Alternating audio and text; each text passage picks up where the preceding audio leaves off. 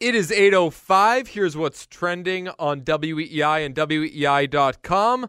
The Super Bowl will be played today in Santa Clara. It'll be Peyton Manning and the Broncos against Cam Newton and the Panthers. Coldplay performing the halftime show, but they'll be joined by Beyonce, who, if you haven't heard Formation, you gotta look it up. Go on your computer, your mobile device, and listen to Formation. That thing bangs. The Bruins have taken points in three straight games against terrible teams. It was Brad Marchand playing hero last night with a shootout goal in overtime to give the Bees a 2 to 1 win over the Sabres. Marchand has 9 goals in his last 9 games, 24 on the season, on pace for 39 this season. He going to get paid going in or after this season, going into a couple years from now, I should say. Providence Bruins goaltender Malcolm Subban spent the night in the hospital after getting hit in the throat with a puck in warmups last night. Subban left the game in an ambulance prior to puck drop. Weather, it's 32 degrees. Sunday skate continues next with Fred in New Hampshire. I'm DJ Bean. That's what's trending on WEEI and WEEI.com. Lace him up because it's time for the Sunday Skate. This is the Sunday Skate on Sports Radio WEEI. A comprehensive look at the bees from deep inside the organization to the ice and beyond. Brought to you by your Boston area Mercedes-Benz dealers, AT&T, Wise Snacks, and Star Market. Now, let's get it going with ESPN's Joe McDonald, Pete Blackburn, and WEEI.com's DJ Bean. You know what? I know that there's only two hours, so we can't do it, but if there were a third hour, I was honestly going to request you just play the old open. I don't care if Pete's not in there at all. I, There I, is no old open. That's the thing. This oh, replaced they the old replaced open. It. Oh man, I fought, I fought pretty darn hard to get. You're taking Pete this out on in Pete. the open. You're, you're taking That- this well, out that's on the thing. Pete. This is not right. I you know, all I wanted was an open with Pete in it because I, I felt that it, it didn't reflect the show correctly if it was saying it was just me and Joey Mack. but if it's at your expense, well, no, If then it's- let's go back to the old if it's at my expense, then man, I would rather them say you're a team anything player. than put me third. All right, Marchand, just hog the puck, while you why don't you? Well, I've scored nine goals in the last nine games. Fair enough. Yeah, man, that that really, that really gets me. Uh, okay, we've had Fred in New Hampshire waiting for for far too long, and uh, Fred is awesome. So good morning, Fred. Morning, Joey. Hi. Uh, Ah, getting up uh, this early this reminds me of my youth hockey days. My I even had my uh, asked my 93 soon to be 93 year old mother to call me to wake me up so I wouldn't miss it. Wow, Yeah, I mean man, oh man. back to Well, shouts days. out to her, ninety three. Yeah, Man, amazing. Um, Marchand, what in the that was such a sweet goal Thursday. yes. That was beautiful. I mean, you don't see that often. And uh, the way he turned and, and put it backhand, top corner. That was a horrible goal to give up, by the way. But yeah, it was very impressive. But, uh, you know, bring it to Marchand. Uh, third round pick, 71st overall. What if we didn't expect more from him? What would he, what would he be? Oh, A third, maybe a third liner, maybe a fourth liner? No. Okay? And that brings me to Beleskey. I mean, you, last week you said, oh, $4 million, that you expect, Fred, eight, eight goals. No. I mean, he puts on the Bruins sweater. We should expect more. I mean, he was a fourth round. Oh boy, if you put on the Bruins sweater, if if putting on the Bruins sweater means that you have to be really good, then I've got some bad news for you about a lot of guys over the years. No, listen, DJ. Um, Terry O'Reilly. Did you? I mean, I, I know you didn't see him when he first came up. He couldn't even skate. He tripped over the blue line. Okay, what did he become? Pretty good. That's because yes, and that's because in this town we expect more from our players. Now this guy is making close to four million dollars. All right, he's got eight goals. Last year, what did he do in the playoffs? Did really well. Yes. So that shows that the guy can do more than he's doing now. Uh, What's so bad about? What's You so think that hard? that Beleskey's lack of production is for lack of effort? I you I can't say that about Beleskey. Well, um, You he was is, is he doing? You know, after after the morning skates or after the skates, after the practice, is he doing extra work to become? How did Marchand get where he is? Because he by just- doing extra work after morning skates. Yeah. I'm kidding. By being No, extremely no, no, skilled. Wait, By- you, don't think he, you don't think he put in extra work when he was first he came up to say I'm going to be better than this? They all put in extra work. Tyler Seguin, who was doing God knows what, and God does know what he was doing uh, off the ice, was was going crazy in the We- weight we- room we and, wanna- and doing everything. He was a rink rat. We want to talk about the three points in January. Tyler Seguin. Uh, Seguin's going to be Seguin. Okay, he's going to be he's going to be Howard Chuck. He is not going to be anything Hmm. come playoffs. But I'm I'm I'm expecting more out of this guy. Uh, you know, let me give you another name. It's called his name is Joey Juno. Pavel. Who? Pavelski. Joey Pavelski. Joe Pavelski. You, you know what his pick was? He was picked 201. Okay? How did he get where he is? I, I Beleskey's got the size. He's got he's got um, the, the skills. You don't score 14 goals in the playoffs and be what he is. Hello? Yeah. uh, Yes. Uh, so here's the thing. Okay. L- The last thing for you guys. Okay. Okay? Um, Trump, Jerry Springer. That's the ticket. Take care, guys. Bye. Walk off grand slam from Fred. oh my god. Oh, where do we start there? Uh, all right. So quickly, Now, listen, DJ. how you got so many things out of that, Maddie. You got, you got yes. Yeah, I like that one. And uh, you got, hey Joey. um, so you got a lot out of that. Uh, on the whole NHL draft thing, it's the NHL draft is like the baseball draft. You can be undrafted, you can be a 55th round pick, you can be whatever. And I mean, Jamie Benn was a fifth round pick. Torrey Krug was undrafted. There are a it's it's all over the place. The there are a lot of bad first round picks. It's by no means the the scientific process that um or the I should say the the exact science that uh that say the NFL draft or the the NBA draft is. So the fact that he's a that Marchand was a third round pick and is a great player, that's not a surprise. If you ever want to get anybody mad, you can just mention the fact that uh, I believe the pick that Jamie Benn was picked with originally belonged to the Bruins. Yes, it it did. Uh, and how did I think it was the that- Adam McQuaid yeah, trade. It was the McQuaid trade. It was the the there was a Blue Jackets pick that found its way to uh, to uh, to Dallas, and what was another one? The the Bruins picked Seth Griffith with the pick they got for trading the rights of Benoit Pouliot Hmm. to to Tampa. So He was a fifth rounder, right? Griffith? Griffith was a Yeah. fifth round pick. Yeah, I mean, you it's you see some of the goalies where they're picked, how they're undrafted. Again, I mentioned Torrey Krug is undrafted. Brett Connolly was a first round pick. Brett so Connolly was the sixth overall says pick. it all. I mean, Yeah, yeah, So- I, I hear what you're saying. and on Beleskey though, I can't say it's lack of trying or lack of effort with him. I think that I mean he creates so many goals on which he doesn't get assists from how heavy on the Look at forecheck look at Thursday. is. Their first goal Thursday. hmm He he gets a third assist, right? Basically, Right. he doesn't get credit for one, but he's got net presence. He also on the forecheck starts the whole play in the O zone. Yeah, I think that we were all ready when uh, we talked about this last week. We were all ready to say that Matt Beleskey was going to be a really bad free agent signing for somebody, and when it came down to when when word trickled out that the Bruins are the ones that are going to sign him, and you think, oh man, Well, what like, are he they was doing? the best guy on the market, so you knew you were going to have to overpay for him, right? But three point eight, Yeah, I I didn't mean, feel bad about when they signed. Like so, like to Fred's point, he's a third line player and he's making that kind of money. So maybe you expect more from from the dollar figure, but or, or he should be a top six guy, which he probably will be when but they you trade get him Louis in Eriksson. you get him in free agency. I mean, Kevin Paul Dupont made this point on uh, cross check on CSN the other day that I couldn't disagree with more.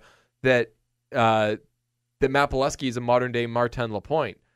No, like M- Matt Beleskey is being paid like a good third liner, and he was acquired in free agency. Right. So usually, when you get if you want to get a good third liner in free agency, you have to pay him like a top six forward because free agency is so ridiculous with what the market has become.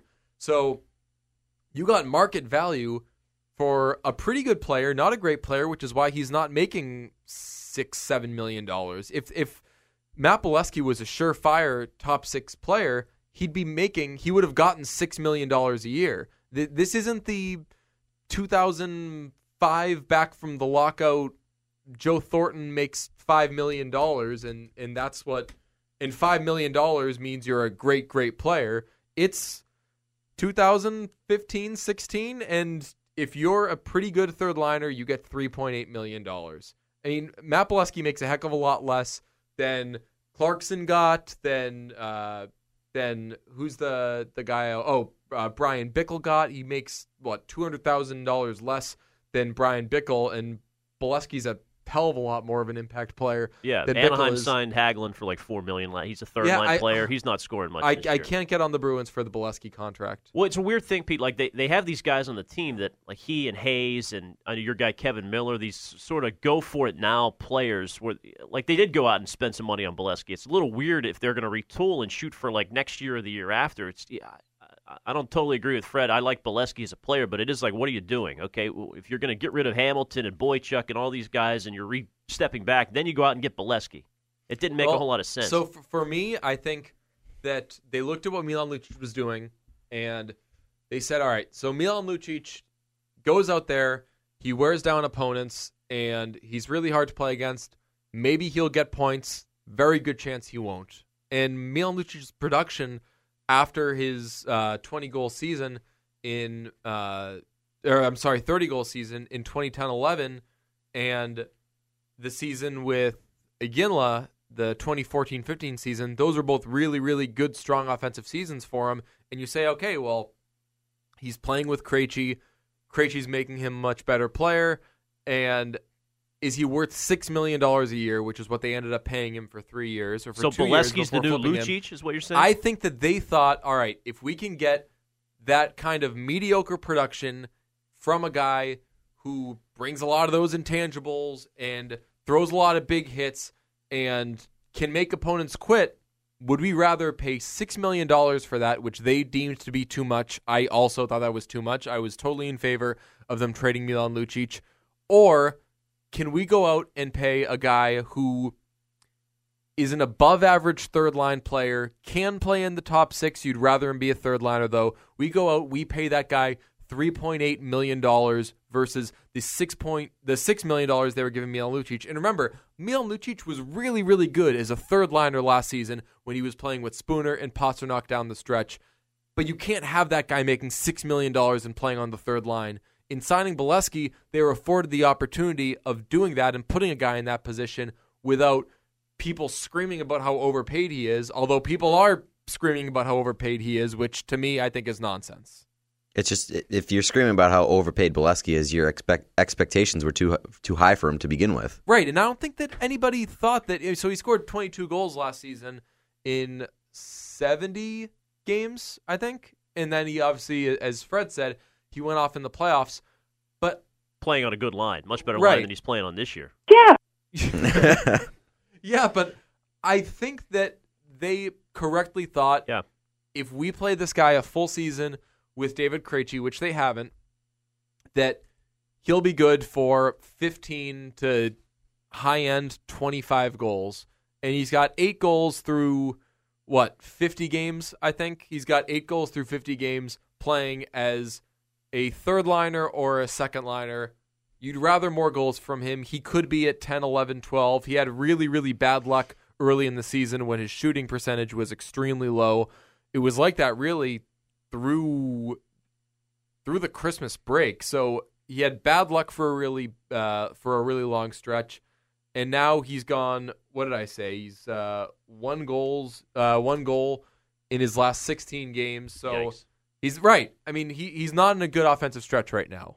But they, they have a couple guys like that. Even Louis Eriksson was at what ten games without one in ten, yeah. So, but I get, I, I, I just can't look at this team and say the reason he's part of the reason why they're not scoring a lot of goals. As I said, their last uh, 16 games since the start of the new year, the Bruins 2.375 goals a game. Scoring is definitely a problem, but I don't look at them and say, man, because they paid Matt Beleskey $3.8 million a year, they're screwed. I think that signing Beleskey was really, really smart because again, you're allowed to get that third line Milan Lucic, but you're not paying him six million dollars a year. Well, I- will he play in Louis Eriksson's spot when they trade him? Because I'm coming along to what the was just gonna realization, you know, they're going to trade him, right? And as much as Joey Mack, normally in this chair, Yeah, a couple weeks ago said he thinks they'll get it done. I guess it's not a fait accompli, but it's it seems close. I mean, they're they're not talking, right?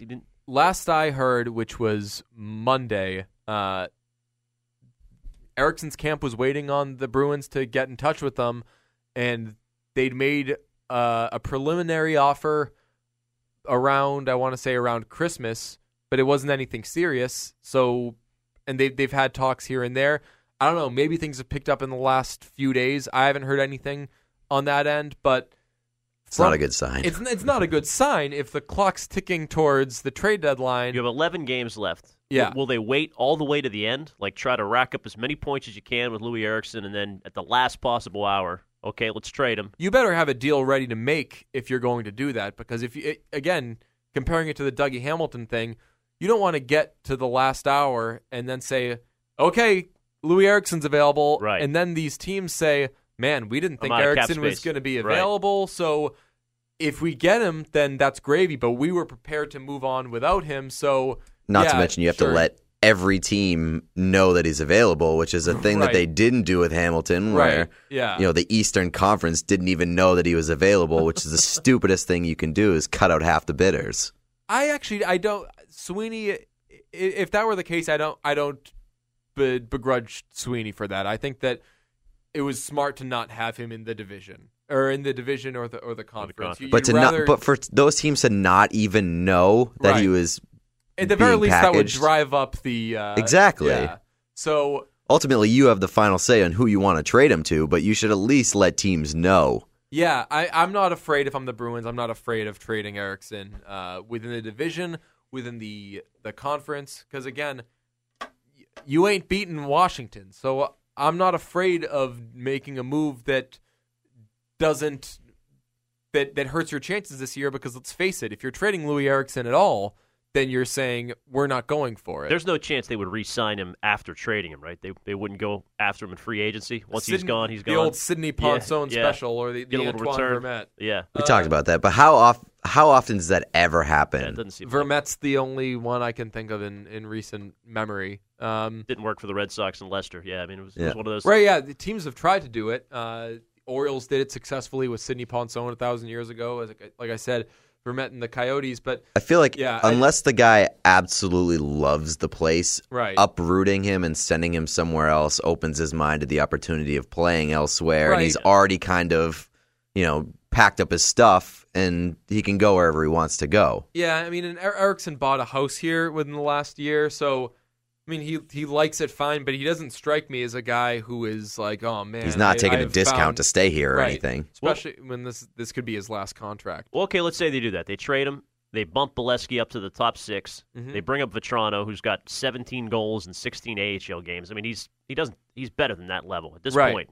Well, May- they, may- they've maybe got a Griffith problem with too. that with with, yeah. with a few guys where like like Pastrnak Pastrnak was really good last night, but there have been times this season. I know that there have been injuries, but I mean the last couple of games leading up to this, you think, man, if only this this kid could just have a full year in Providence and uh, really work out some of those kinks, and then you say no because if he goes to Providence, he's just going to score a million goals, and Yeah. the only thing he risks is developing bad habits because he's just so so much better than that. Vatrano absolutely in the same uh, category.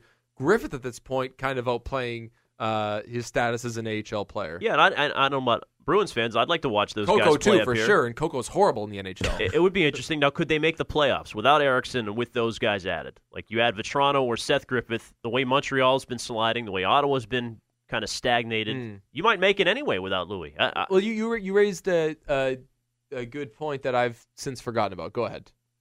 oh, I, So, if I did, I don't, don't recall it. But I'm just, you know, just looking at the standings. Like, okay, it's them in Detroit, right? oh no, no, for the it third was seed. it was you, you hold on to Eriksson and have Eriksson get you as many points as yeah, he can. well, yeah. Keep him for the next 11 games. Trade him right at the deadline. Okay, bring Frank Vatrano up.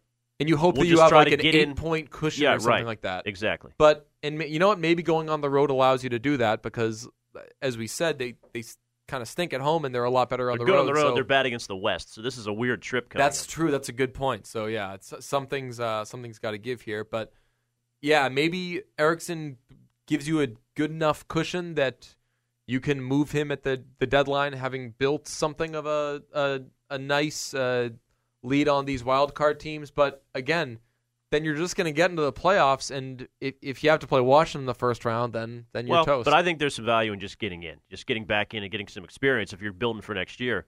But their schedule, Pete, next uh, they they this is their last two day off stretch in a long time. They've got 18 games in 33 days coming up, plus this Western trip, so it's going to be a grind. I, I don't know if they're going to really thrive on the next 11, much as I think they're they're playing well in some parts.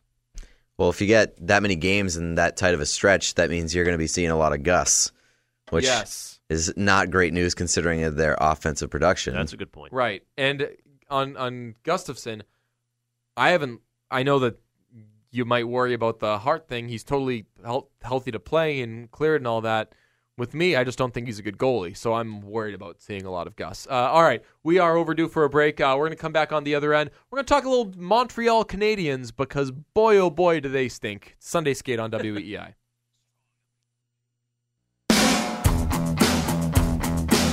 Even on the rejoins, those ah, I want to use the word so badly.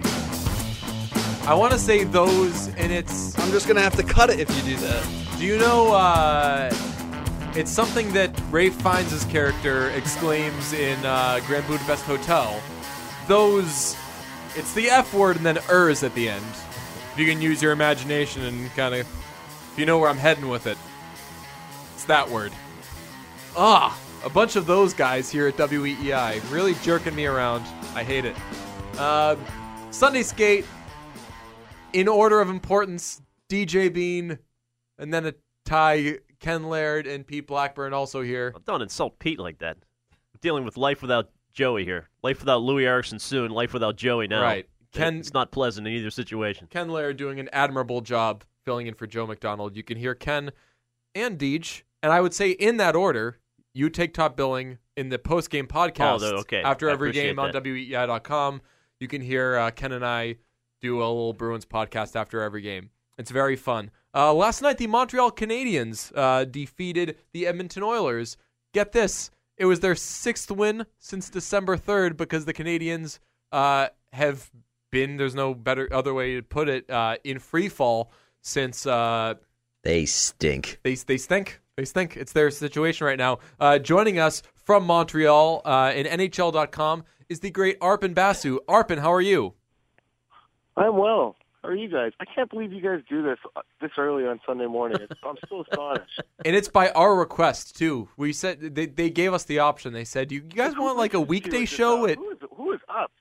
everybody, man, Arpon, Really? it is popping. Fred from New Hampshire. Fred from New Hampshire, Maria from Watertown. The, you should see the phone You can name, lines. you can name all your listeners. That's great.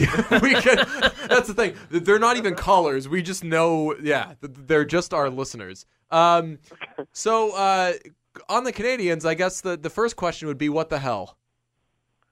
what the hell is right? Like honestly, like I have never I've never seen anything like this. I don't even know if there's any precedent for this in like professional sport history. Like it is it's just it's been a bizarre couple of months with these guys. And like have you ever heard of a team that was 19-4 and 3 go on to win 5 of their next 26 games or I guess now it's 6 of their next 27, but it's Right. just It would be like an NHL team or an NFL team starting what, like eleven and zero, oh and then just bombing and.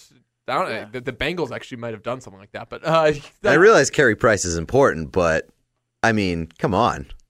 it's it's about more than that. I mean, it's it's really it's been the thing is the really intriguing thing about this for me, who's like you know somewhat of a numbers guy, is that so they started this this thing in on Dece- like on December third when they played the Capitals, and they actually that game against the Capitals, like they took it to them. They dominated that game and Mm. lost, and it set this tone for a month of December where they where on every number that you can look in a game, aside from the score, they night after night dominated really good opponents.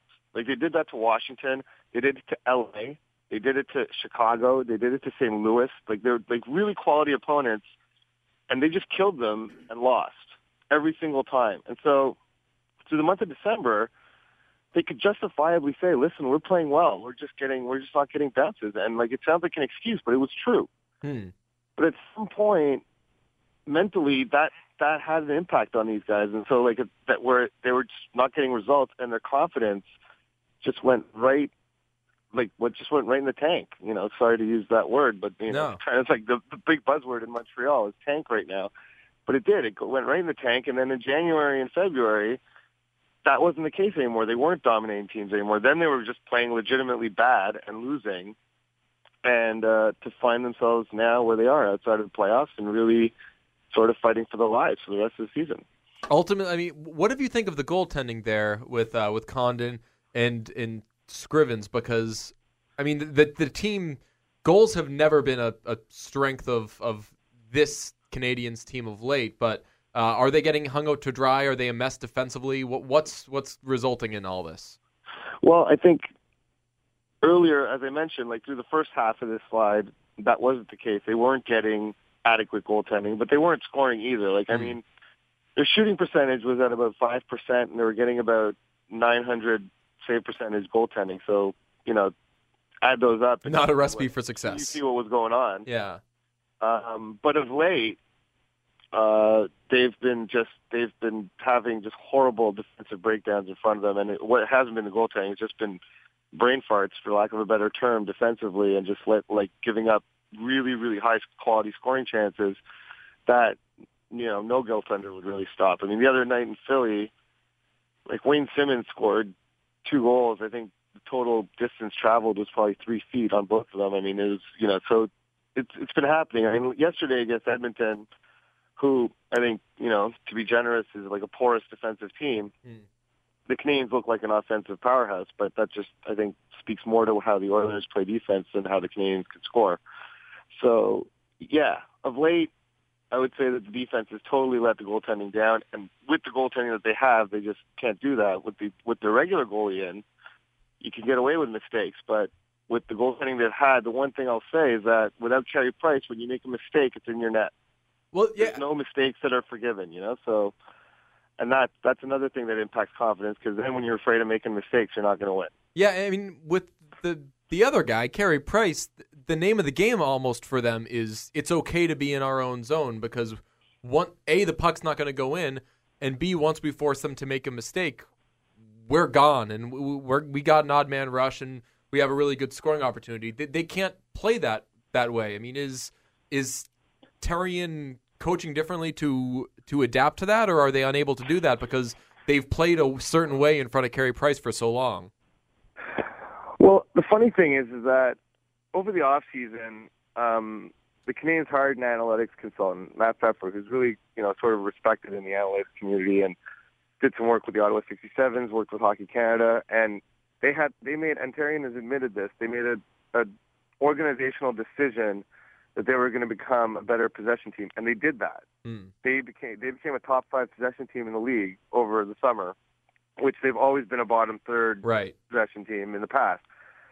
So they figured if we do this, plus we have Carey Price and Nets, this should be a winning combination, which is, you know, in theory, a great idea. Um, but now it's so now they're doing that. They are actually spending more time in the opposing end than they do their own. Um, but again, without Carey Price, they don't like opposing teams don't need to spend that much time in the Canadiens end to score a goal. Right. So that's what's been the most frustrating thing for I think for these guys is that they they set a goal for this season, which was to become a better possession team. And Michel Therrien actually like referred to their rank. He said we went from 22nd to third not so long ago, and I was just like I thought it was in the twilight zone. Like Michel Therrien is making you know specific analytics references in his press conference. I'm like, where am I? Michel, This is- I, if is if a I heard Michel thing. Therrien say a smart thing, I would say, "Where am I?" Well, yeah.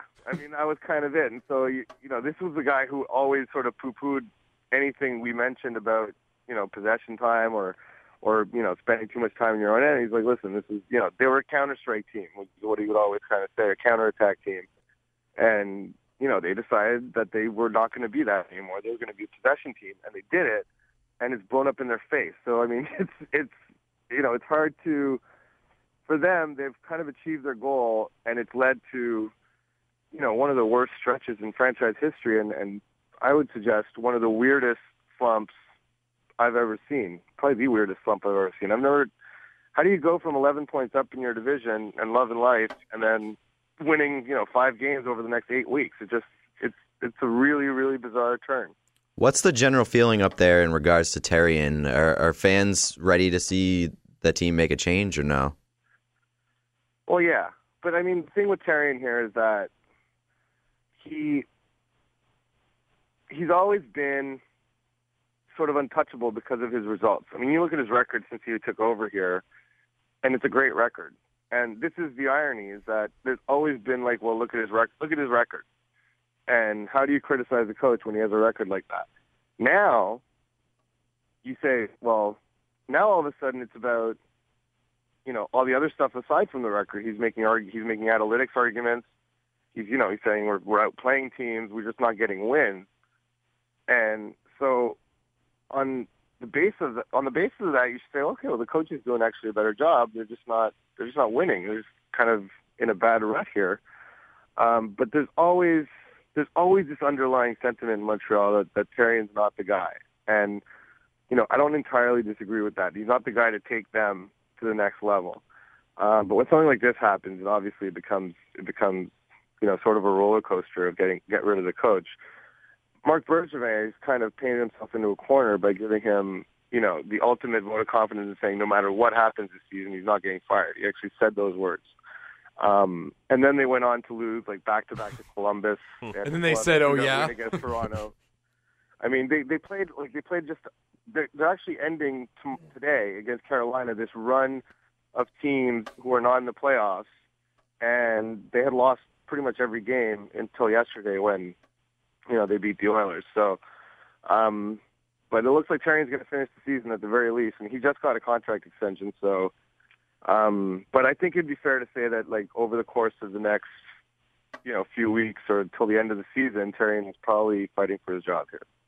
Arpon, will the uh, Canadiens be sellers at the deadline? That's hard to say because the thing with Carey Price is, you know, how do you really decide what you're going to do this season until you know for sure that Carey Price is back or he won't be back? So I think in the next week, if they decide to shut Carey Price down and say that he's just not coming back, that will be their admission that they're going to be sellers. And so, personally, I think what they're going to do is that they're just not going to do anything. They're not going to be buyers, and they won't be sellers, and they're going to say, listen, this is our group.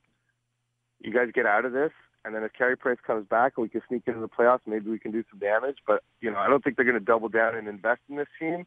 But I also don't think they're going to send a message to their room that we've given up because the team is not that bad. I mean, you know, objectively speaking, this is not a bad team, and it's definitely not a five wins in eight weeks team. So, um, I think it would be hard for Marc Bergevin to go into his room and say, "Listen, I'm giving up." So, if anything, I think they'll stand pat. They might maybe get rid of like one impending, you know, UFA, but I doubt they're going to be very active at the deadline. It sounds sounds almost Arpon like the Bruins last season, where kind of out of nowhere they fall off. And yeah, there are reasons you can point to it. Last year, you could say, well, they're weak on on D. They lost Boychuk, they lost Iginla, but generally they still have very very good players and should be much better than now. And that's pretty much what the Bruins did. I mean, they ended up making a hockey trade for for Brett Connolly, but they didn't end up selling off Soderberg. They didn't end up making a big splash for for any sort of player. I mean, the Canadiens, if they want to, if they can't figure it out, they're still what five points out of a, a a, playoff spot. Which in the Eastern Conference, normally you'd say, oh well, if you're not in a playoff spot by Thanksgiving, then you're not going to make the playoffs. Even though the Leafs are always in a playoff spot in Thanksgiving and they never make the playoffs, but uh, you, you could make that argument that it's too tough to make up the ground. If I'm the Canadiens, I think, man, if we can ever pull our heads out, we still can get in the playoffs. Yeah, and I mean the caveat, like I mean the the like the elephant in the room there is like every morning Carey Price is on the ice, and but no one seems to have a firm handle on when he's going to be back or if he's going to be back. So that's the big wild card with this team. Like it's hard to make a decision to go for it or not, or or stand pat or do whatever to make any decision whatsoever at the deadline when you don't know when your best player is going to be back, and you know arguably the best player in the league is going to be back, and so for them, I think it would be a reasonable thing to do to say, listen, we're not going to start spending draft picks or anything to help you guys out. You guys got into this situation. You guys have to get out of it. But if you guys get into the playoffs, we have this guy who can potentially come back. And in order to get into the playoffs, he could actually maybe come back and trigger a run here. So, I mean, you never want to like, you never want to depend on one guy to totally turn around what has been, you know, an unmitigated disaster for the last two months. But if there is one guy in the league who could do that, Right. it's probably Carey Price. Yeah. So it's tough to say that they can't do it when they're sitting on this potential gold mine coming back all of a sudden and sending them on this ridiculous run to, to end the season. So I don't think at this point I don't think anyone in the city really sees that happening, but you can't say it's impossible. I'm telling you, the Bruins are going to monitor the hell out of this Canadian situation because they're probably deciding themselves whether or not they're buyers, sellers, or whatever. And I think that if they have it on good authority or feel confident enough that the Canadiens will not be in the playoffs, they'll be like, eh, really, we only have to worry about the Capitals then, and everybody else is just as bad as we are. So I think that if the Canadiens make the playoffs and the Bruins are like, all right, now we've got two teams that that we should feel confident something bad is going to happen against. So, uh, yeah, that the Canadiens could do wonders for the Bruins' playoff chances, or it could trick the Bruins into being buyers and then crashing and burning in the first round. So, And the funny, and, but the funny thing about that is that can you be totally confident that the Capitals are not going to stink in the playoffs? oh, I am like, I so mean, based on their history, like I mean, they're a fantastic team. I know, but I I don't mean, know what they're going to be like in the playoffs. You know, last two years I've been so all in on the Capitals, and th- this year's got to be the year, just because the the Eastern Conference sucks so bad. If they don't, like saying this If is don't- San Jose's year. The Sharks, they'll get them this year. Well, if they, if they don't do it this year, they're never going to do it. Well, I mean, you just hope they stay healthy, and you you hope that I mean, do what teams do at the deadline. Load up on as many D as possible. It- like as long as the Capitals equip themselves for a long playoff run, there's no way they can't win the Eastern Conference. yeah, those, these are words that have been said before. I, I know, I know, You but know, like, I I, I so you don't, you just don't know. I mean, listen, I have full confidence that the Capitals are going to represent the East in the Stanley Cup final. Like, I have no. The only doubt I have in that is that they're the Washington Capitals. Like, that's the only thing. It's not a rational argument. You know, like, there's no reason objectively to look at them and say, well, they should lose to any team in the East. But there's a big but there. Yeah. know, so like we gotta we gotta wait and see. And you know, if they go and if they go out and like manage to get like a Dustin Byfuglien or something, then you know should be game over. But Yeah. past you know history suggests that something weird is going to happen to those guys. All right. Well, thank you very much, Arpon, for for joining us. Uh, this has been absolutely lovely. Uh, enjoy today's game against the who they got today, the Hurricanes. They got the Hurricanes. That should be a Yeah, barn So burner. this is I, I'm like I would go so far as to say like their season is basically on the line today. Wow. Like this is like they had to sweep this weekend in order to make it a realistic proposition to make the playoffs, and so they they did part one and they did it pretty convincingly. But today's the real test. The Canadian season on the line in a Sunday in February against the Carolina Hurricanes. Super Bowl Sunday. That's what it. That's what this season has come to for the Montreal Canadiens. Man, oh man. Well, thank you very much, Arpon. Uh, yeah, enjoy today's game. All right, my pleasure, guys. All right, thanks, Arpon. Uh, that's Arpon Basu of NHL.com. Um, he's excellent, and he illustrated just how scary things are in Montreal. I mean, we we think that we've got things bad here watching the Bruins. It's, I mean, we didn't even get to it. People are talking about trading PK Subban, not the Canadiens, but Wow. crazy fans and, and media are bringing it up. It, it's nuts over there. yeah, but I bet if we were in Montreal, we'd have a better time slot than 7 to 9 a.m. That's, oh, that's a very good point. All right, uh, we're going to come back with the final segment of uh, Sunday Skate. If you got one last call you want to squeak in, 617 779 7937. Otherwise, you guys can talk to Chris Price and Danny Picard after us. That's going to be a much better show. So, yeah, Sunday Skate, E WEI.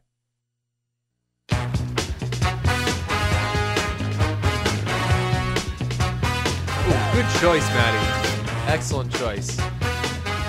We defy the logic of all sex laws here on Sunday Skate. Oh man, makes me want to boogie. Uh, Arpon was great. He's he's excellent. Uh, Canadiens are not right now. Uh, Danny Picard is up next with Chris Price. What up, Danny? Hey, what's up? Uh, let me pose a question to you, to all three of you that uh, we were discussing off the air. What is a bigger takeaway right now? Brad Marchand's excellence or Brett Connolly's Brett Connolly right now? Am I going? Is this Yeah, on me? ahead. This is to me. Um, I- I think you got to go with Brad Marchand's excellence. Hmm. That's what you have to go with. I mean, Brett Connolly. I, I- you know, I thought he would be a, a little better than this, but I don't think I expected him to come in and be a superstar. I thought that he was going to score 20 goals this season.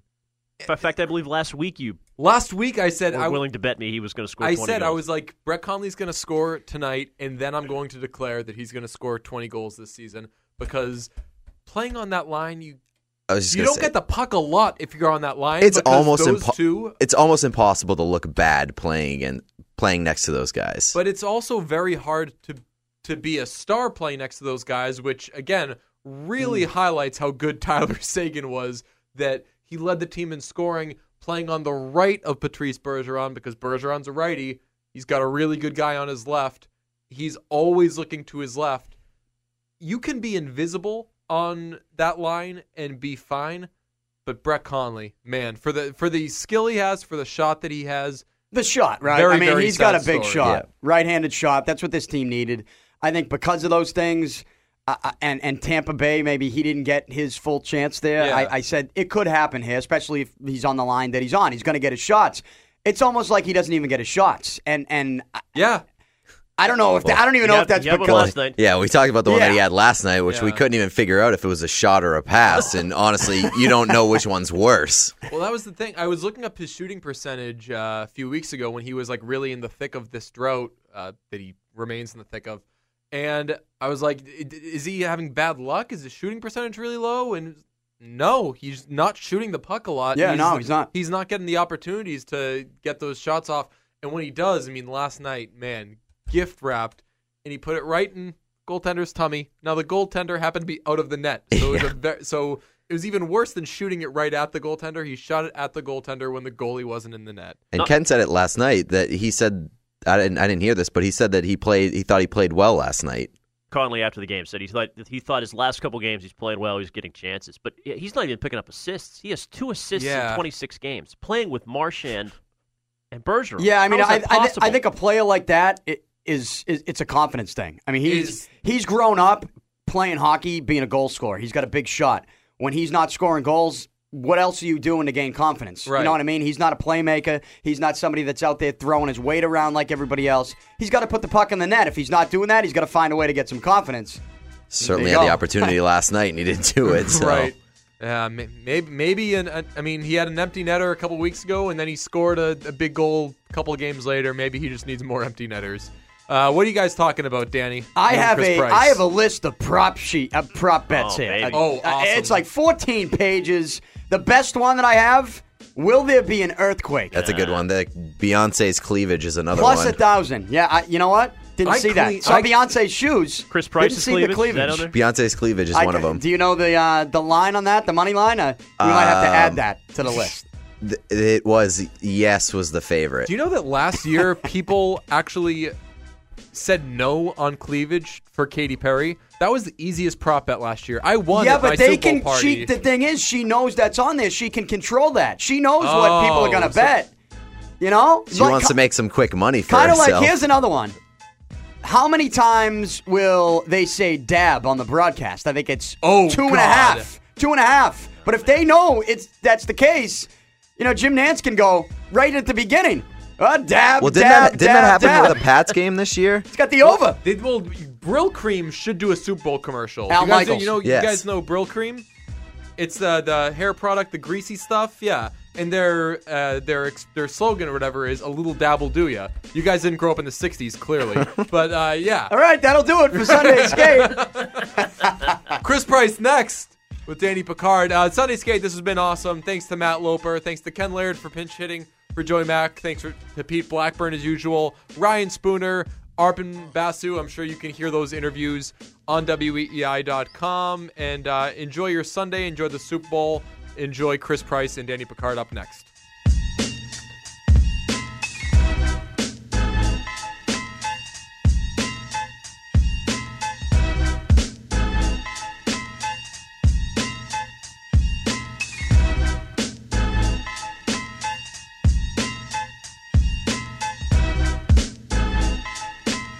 Trump, Jerry Springer. That's the ticket. That thing bangs.